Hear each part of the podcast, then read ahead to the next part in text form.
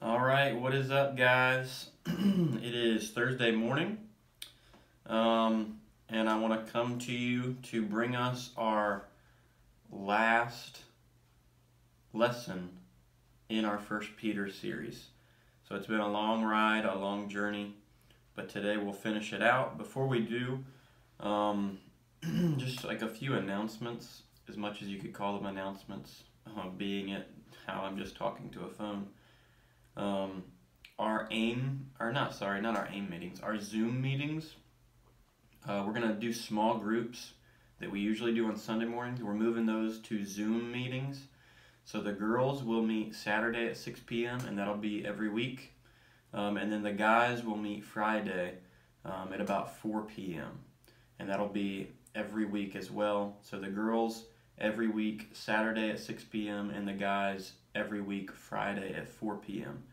Um, we just want to use this time to uh, not neglect our small groups, uh, not not neglect the community that we have there, and not neglect the accountability that we have there to be in the Word, to be in prayer, um, and to overcome sin.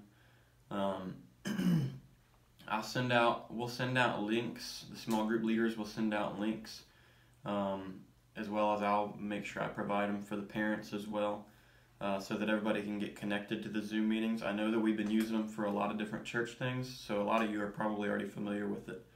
Uh, so that'll be good. Uh, next, the student missions offering in our missions month. So our missions month was supposed to go throughout the whole month of April, um, starting off with our student missions offering from uh, April 1st till April 19th. Uh, we are still going to go forward with our missions month and our student missions offering. So we will break the youth group up into two teams for our student missions offering. Um, and it will be all online giving since we cannot gather together for the foreseen future. Um, it'll be all online giving. Um, I am writing up a, a newsletter for the parents that has a link to our church website. And if you go to the church website and look in the top right hand corner, there's a button that says Give Online. You just click that um, and then when you are on there to select your giving type, um, you'll just click uh, Other. There's a drop down box. You just click Other. And then in the memo box, you would just type in Student Missions Offering and then whatever team they're on. So Team 1 or Team 2, they'll know what team they're on. Um, so that's the way that we're going to go forward with our Student Missions Offering. We still want to give them the opportunity to give. Um, and one of the ways that we can do that, um, we want to encourage them that they're giving their own money. So if they have cash money, I know not a lot of them have debit cards probably, but if they have cash or you know whatever whatever they have, um, we figured they could give that money to you, and then you can give whatever money uh, they have given you the same amount. That way, it, you can give on your debit card, but you're also being reimbursed, and it's actually like they are giving the money. Um, so we just thought that would be a good idea.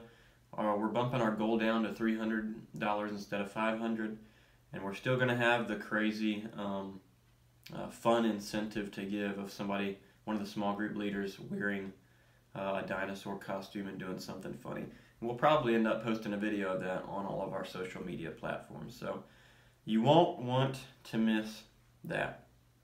Um, I feel like I was just talking to the parents, but this is actually a video for us students. So um, whoever watches it, uh, we're going to go into our First Peter uh, study now, closing out the book. Um, and I'll be forthright um, and say that we're not going to be able to cover everything uh, that is talked about in this passage tonight. Uh, we're going to be in First Peter chapter 5, the whole chapter. Um, and so there is a ton in this passage that we simply don't have time for. Um, so, if you want a more detailed uh, look at the passage, um, I encourage you to go ahead and read it this week uh, in your newly found spare time. Um, and jot down some notes in your journal or questions that you have about the passage. Um, and if you have any questions or any anything you uh, found interesting, uh, your small group leaders are right here for you. Um, the two main things that I see in this passage uh, that Peter talks about uh, is number one, the purpose of pastors or elders in our lives, And I'm going to use the word pastor and elder interchangeably. And when I use the word elder, if I use it, I don't mean just old people. Um, in the Bible, the word elder is another word for pastor. So that's what it's talking about. It's not just older people. Uh, number one, that's number one, the purpose of pastors or elders in our lives. Number two, the posture of Christians' lives in the world. so if we had to title this lesson, it would be the purpose of pastors and the posture of Christians in pandemic. The purpose of pastors and elders, point number one, and the posture of Christians' lives in the world. And what we'll see from this passage is that those two is that those two things are inextricably linked together. The purpose of pastors in our lives and the posture of our lives in the world are inextricably linked. They go together. The purpose of pastors and elders was given to aid your life in the world, your posture in the world. The purpose of pastors and elders serves your life. It helps you grow. It helps you become the man or the woman that you're supposed to be, and it helps you live how God wants you to live in the world. It serves you, it aids you. They are good for you and for your growth in Christ, especially in the midst of suffering and craziness and even pandemic like we're going through now. So I want to jump into 1 Peter chapter 5. I'll read the whole the whole chapter and then we'll uh, then we'll move on. I got my coffee here. So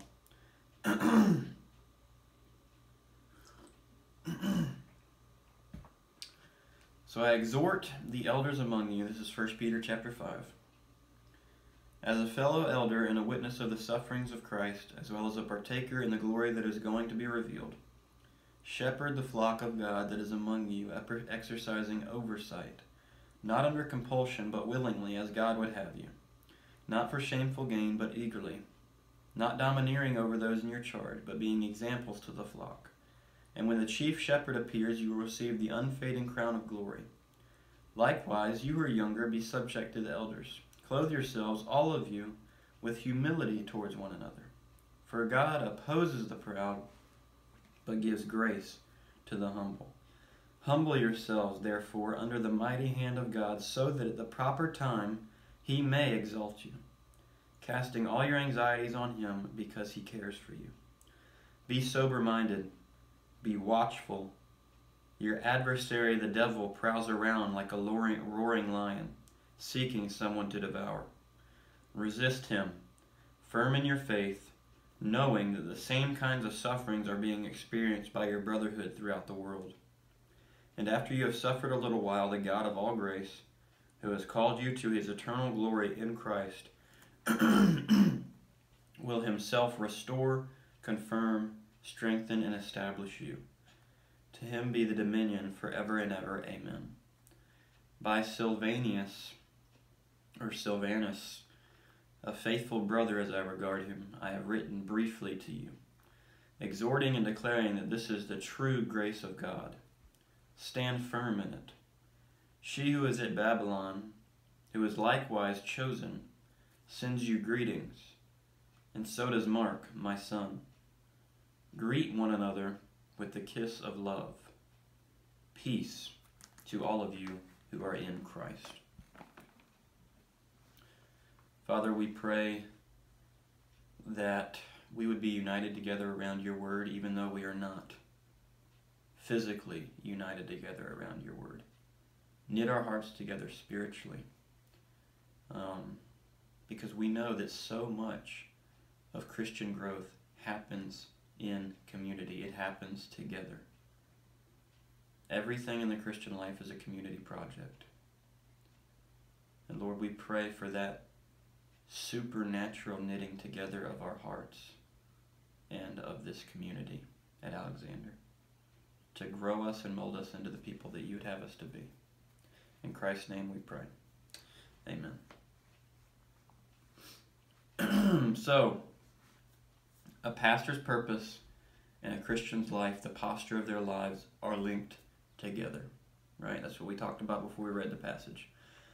Now, the link between the pastor's purpose and the Christian's life, when life gets crazy, when life goes into pandemic, when life gets hard, when we experience suffering and confusion and questions and disorganization, which I think we could say that some of us are experiencing now. The link between the pastor's purpose and the Christian's life in the midst of all of those things is found in the phrase so or therefore in verse 1. Peter says, So I exhort the elders among you to shepherd the flock of God. And his point is that pastors must shepherd when life gets hard for Christians. When suffering hits, when pandemic hits, when hardships hit, pastors must shepherd the flock. And four in, in 1 Peter 4, verse 13 through 19, at the end of chapter 4 there, Peter detailed Christian suffering for us. He says, he explains that life uh, was hard in many, many different ways for the people that Peter was writing to. If you remember from the first lesson we ever did going into this first Peter study, uh, you'll remember that they were scattered. Peter said that he was writing to uh, exiles, right? They were suffering, or about to experience suffering or an increase in suffering.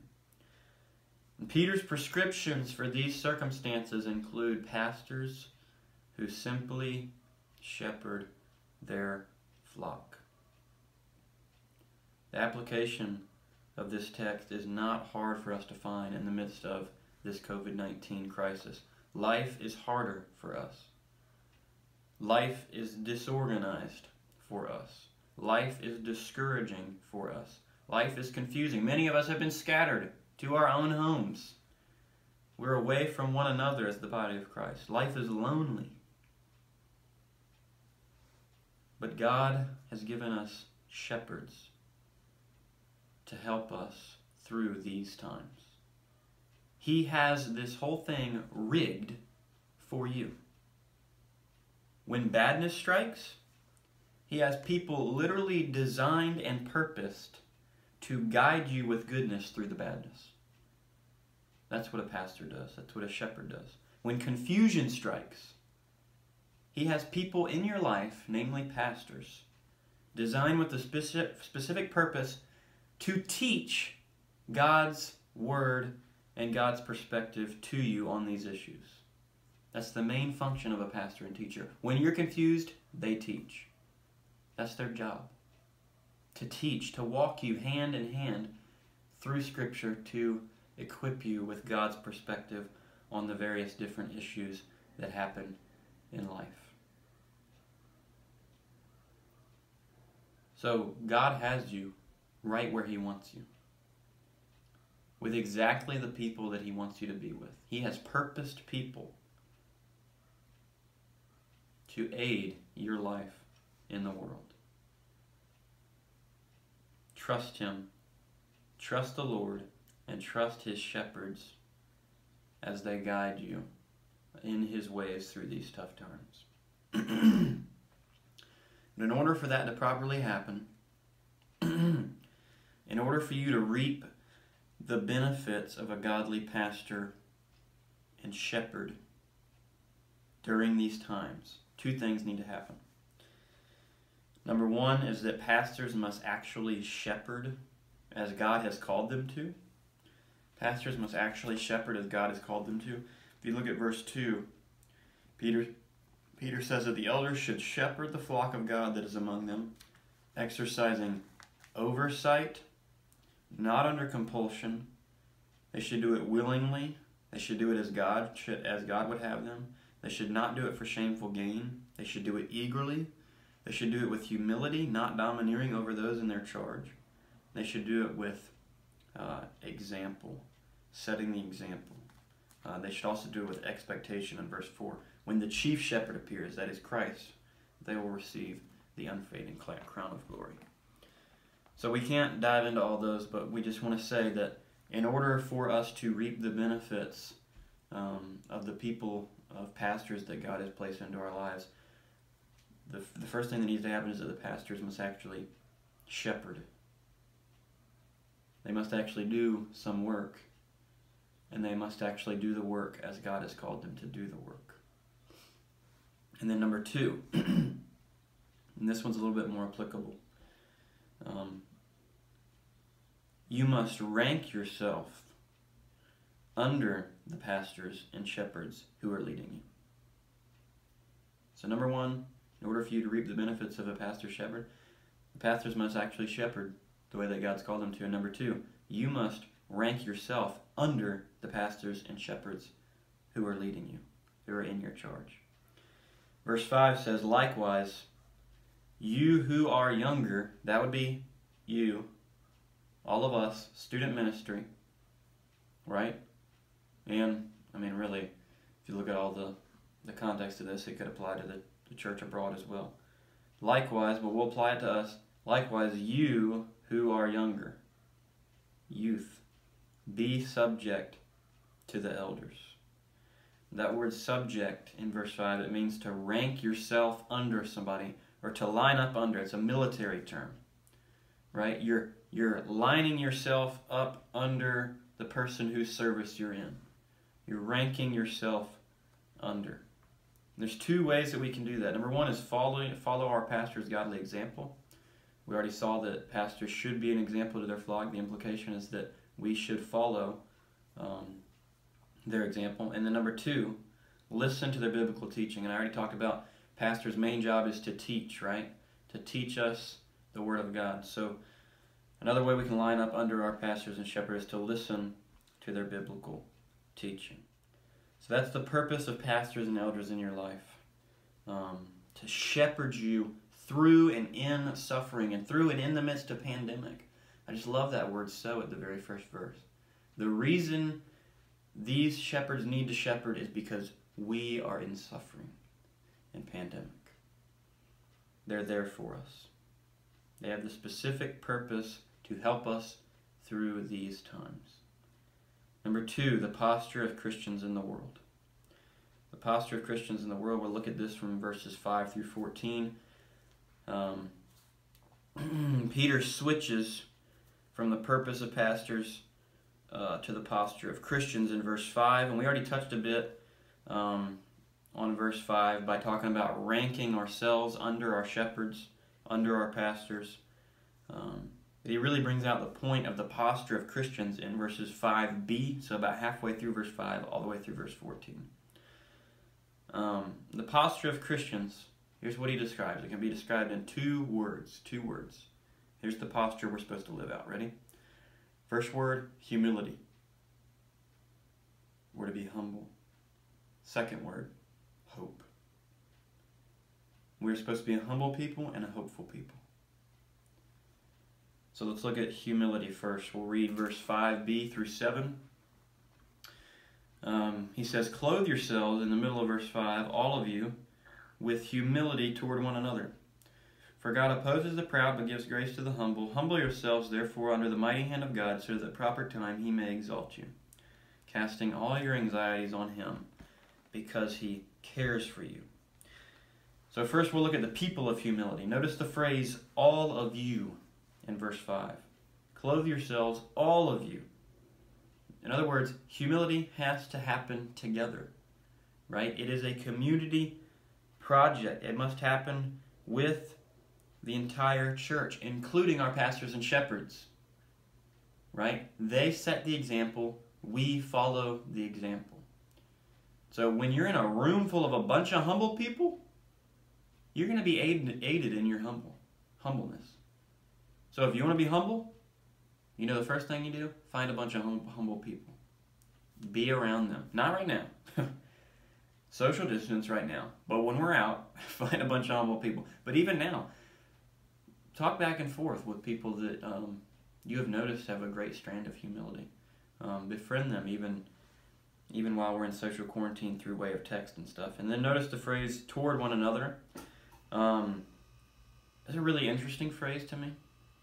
Um, and it's interesting because it's describing not just a humility, but it's describing the type of humility that we're supposed to put on. He says, Clothe yourselves, all of you, not just with humility, but clothe yourselves, all of you, with humility toward one another. So it's a humility that goes toward other people, right? C.S. Lewis once said, Humility is not thinking less of yourself. Humility is um, thinking of yourself less, right? That's the idea that Peter is getting at here. We have to think of others more than ourselves. It's a humility towards other people. We're thinking towards them. That is our mindset, our natural in Christ mindset. That's the people of humility, the position of humility. Look at verse 6. Humble, yourself, humble yourselves, therefore, under the mighty hand of God, so that proper time he, he may exalt you. So the position of humility is that we are under the mighty hand of God. We are putting ourselves under God's mighty hand while we live on this earth, no matter what our earthly circumstances are. The point seems to be um, not that we know, right? He says, so that at the proper time he may exalt you. The point doesn't seem to be on the fact that we are to know uh, when we are to be exalted or how we are to be exalted. The reality is, God might bless us with great earthly gifts, right? And in that way, um, in His grace, being exalting us for our humility, blessing us in our humility while we're on earth. But it could also be true of us that that until heaven, we uh, we don't get to see any of that. We live a life of pain and suffering and hardship with no seeming earthly blessings at all. That's kind of the pattern that Christ set. Um, he came down to earth, uh, lived his sinless life, died, buried, rose again, and then was exalted to the right hand of God. The exaltation of Christ took time, right? That's not to say that he wasn't exalted as the Son of God on the earth, but I mean, they killed him. There were those who believed, and God certainly vindicated him the whole time he was on earth, but they killed him. And God ultimately vindicated him um, after his resurrection. So our job is not to know when this is going to happen or to know to what extent is it going to happen, right? Our job is to simply get under the mighty hand of God where we belong. Be humble, right? And when we do that, we're not in a state of oppression because we know we have the promise of God that exaltation is coming. No matter what form it's in, no matter what time it's in. We bank on God's promise that it is coming. And so we get under his mighty hand with hope.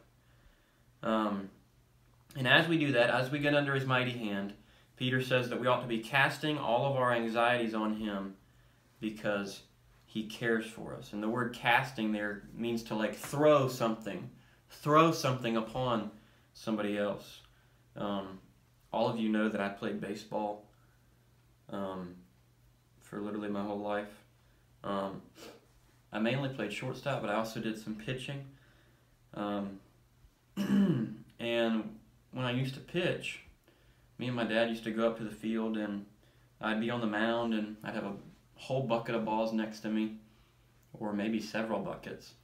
Um, and he'd be behind the plate sitting on a bucket with his catcher's mitt. And I'd be on the mound and I'd just grab a ball, do go through the windup, throw it, grab a ball, go through the windup, throw it, grab the ball, go through the windup, throw it until every single ball in the bucket or every single ball in both bu- buckets was gone. Just one after the other, foom, foom, over and over and over and over again. Just throwing all the balls in my bucket to my dad. I think that's something of a picture of what's going on here. Sometimes we have a bucket of anxiety. A bucket of balls full of anxiety. And you know what? Our dad's sitting behind the plate, ready to catch them. So, in the midst of this pandemic, if there are anxieties or worries that are weighing you down, reach into that bucket and start throwing them to your dad. That's the picture here. He cares for you. The reality is, my dad, during those times when I was throwing all those balls to him, he could have been doing something better with his day. He could have been ranking up in his job or doing whatever he wanted to do. But he cared for me. He cared what I loved, and I loved baseball. It's the same way with God. God cares for us. So he'll sit on a bucket all day long and catch everything that we have to throw to him. So cast our anxieties on him. That is a position of humility. Recognizing that we cannot carry this load alone, load alone.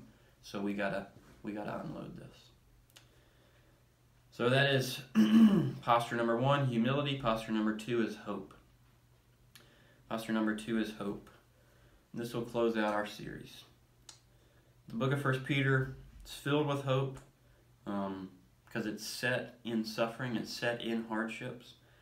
Uh, and this little section right here in verses 8 through 14 is no different. So open your Bibles and we'll read through here. Verse 8 through 14 Be sober minded, be watchful. Your adversary, the devil, prowls around like a roaring, roaring lion seeking somebody to devour. Resist him, firm in your faith, knowing that the same kinds of suffering are being experienced by your brotherhood throughout the world. After you have suffered a little while, the God of all grace, who has called you to his eternal glory in Christ, will himself restore, confirm, strengthen, and establish you. To him be the dominion forever and ever. Amen. And we'll stop there right before the closing. Um, but this word hope, right, it's something that permeates the whole book of First Peter um, in this section as well. Uh, first, we'll look at the awareness of hope, right? And this is a negative awareness, okay? So it's an awareness that you are against an enemy who wants to kill you. Actually, I'll rephrase that. The enemy doesn't necessarily want to kill you. He doesn't really care what happens to your physical body. He wants to kill your faith, okay? Your body's just in the way. He might put a couple dings and dents on your body through suffering. He might bring a couple things here, a couple things there, but his goal, his game, is to destroy your faith by those things. He doesn't really care about those things in general. He's trying to use them to get to your faith. Right? Verse 8 Be sober minded, be watchful. Your adversary, the devil, prowls around like a roaring lion seeking whom he may devour. And we know that he's talking about the devil trying to devour our faith because Peter's encouragement to us is to resist the devil firm in our faith. So Peter knows he's coming against your faith when this suffering comes. He's going to try to wiggle his way into all that suffering, all that pandemic, and wreck your faith. Okay? We need to be aware about this. We need to be aware that we have an enemy that is powerful and deceptive. Um, and he makes no bones about what he is trying to do. Peter doesn't say that he's a deceptive snake in this passage which the devil is. He says he's a roaring lion. So when you're in suffering, he's going to make no bones about what he is trying to do. He's trying to destroy your faith with doubt, question, and an endless list of things that he can use to destroy your faith. So we have to be aware of this. We have to be aware of the enemy that we're going against. That is a reality. Next, the action of hope. The action of hope. Peter says, resist the devil, firm in your faith. In times like these, there are a lot of different areas that can be areas of temptation for us. Um, in isolation, there can be a lot of temptation there. Um, in being disconnected from a community of believers, there can be a lot of temptation there. Um, and we have to figure out ways in this unique time to uniquely resist the devil's attacks. That's why we're doing something like we're doing right now, where we're teaching the word. We're all under the mindset that we are together around the word, that's resisting Satan. That is a proactive resist of what Satan may be trying to do in our hearts and lives. So we resist the devil. Firm in our faith. Firmly holding on to what we know. Right? I saw something uh, recently, and I've actually heard a lot of people talk about it recently, is when you don't know a lot of things and doubt starts to creep in and a lack of faith starts to creep in, when all the questions are there that Satan can use to throw your faith to the wolves, don't just worry about the questions that you don't know, the things that you don't know. Worry about what you do know. Firm in your faith even if it's just one truth, if everything in your life is in shambles, but you remember one truth from this word, you cling to that one truth with every fiber of your being, firm in your faith, even if it's just one tiny piece of faith that you can remember.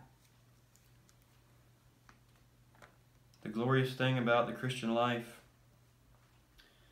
um, is that we're not ultimately holding ourselves. God holds on to his children, John Piper once said, even if it's just by their fingernails. He holds on to us, right? Um, he says, resist him, firm in your faith, knowing. Um, so this is the assurance of hope. So we have the action of hope. Resist, firm in your faith. Um, and then this this assurance of hope helps our faith. So when you when life's crazy and you don't know what to think or know what to do, at least you know. You know this is true. Knowing the same kinds of suffering are being experienced by other people around the world. And probably even worse. Right? You're not alone in suffering. That's a very important point to remember. Um, when we're in suffering, when we're in pandemic, when our lives are disorganized, when we're lonely. Um, when all of these attacks from Satan come. Knowing that the same kinds of suffering are being experienced by your brotherhood all throughout the world. And also knowing that after you have suffered a little while, so you know that you're not the only one going through it, but you also know that your suffering is only for a little bit. Right? After you have suffered a little while, a little while, very short amount of time, the God of all grace who has called you to his eternal glory in Christ will himself restore, confirm, strengthen, and establish you. So not only are you not the only one going through it, not only is the suffering only a little while, but the assurance of your hope is God Himself. Right? He has called you, the God of all grace has called you to His eternal glory. eternal glory in Christ. Eternal glory. And He will restore and confirm and strengthen and establish you on that day. All we have to do is get through a very finite amount of suffering, a very finite amount of questions, a very finite amount of disorganization and chaos that causes doubt and, and all of these things in our lives. Resist the devil firm in your faith because we have the assurance of our hope. Um, and then lastly, in verses 12 through 14, we see uh, the, the, assurance of our hope is not only uh, that we are not the only ones going through it, not only that it only happened, the suffering and, and life circumstances that are not so great will only happen for a short time. Not only do we have our hope in God Himself, but also we have hope in God's Word. So he says, By Sil- Silvanus, don't name your children that, a faithful brother as I regard him, I have written briefly to you, exhorting and declaring that this is the true grace of God stand firm in it. So Peter says, What I'm writing, what I'm telling you, is the true grace of God. Now, here's what you do you take what he's written, and you take the grace of God revealed to you in the whole of Scripture, and you stand firm in it. You grip it with all you have, you grip it with your mind you grip it with your heart. You know it better than anything else that you know, so that when the winds of doctrine come or the winds of suffering or of pandemic or of whatever happens in your life, you're firm on the word because you know it and it changes your life. And that is what our shepherds lead us in. So, the purpose of shepherds in our lives has a great effect on our posture in the world, especially in this time of pandemic. Um, so let's curate a humble attitude toward our pastors. Um, it's kind of weird because I am one now. Um, so I don't know. That's just kind of weird to me still because I still feel like sometimes I feel like I'm still the kid in youth, um, but clearly I'm not. I'm old now. Um, but yeah, so curate a humble attitude toward our pastors. Um, listen to what they have to lead us through here. Um, and all of that will aid our posture in the world, in our lives in the world. All right, love you guys.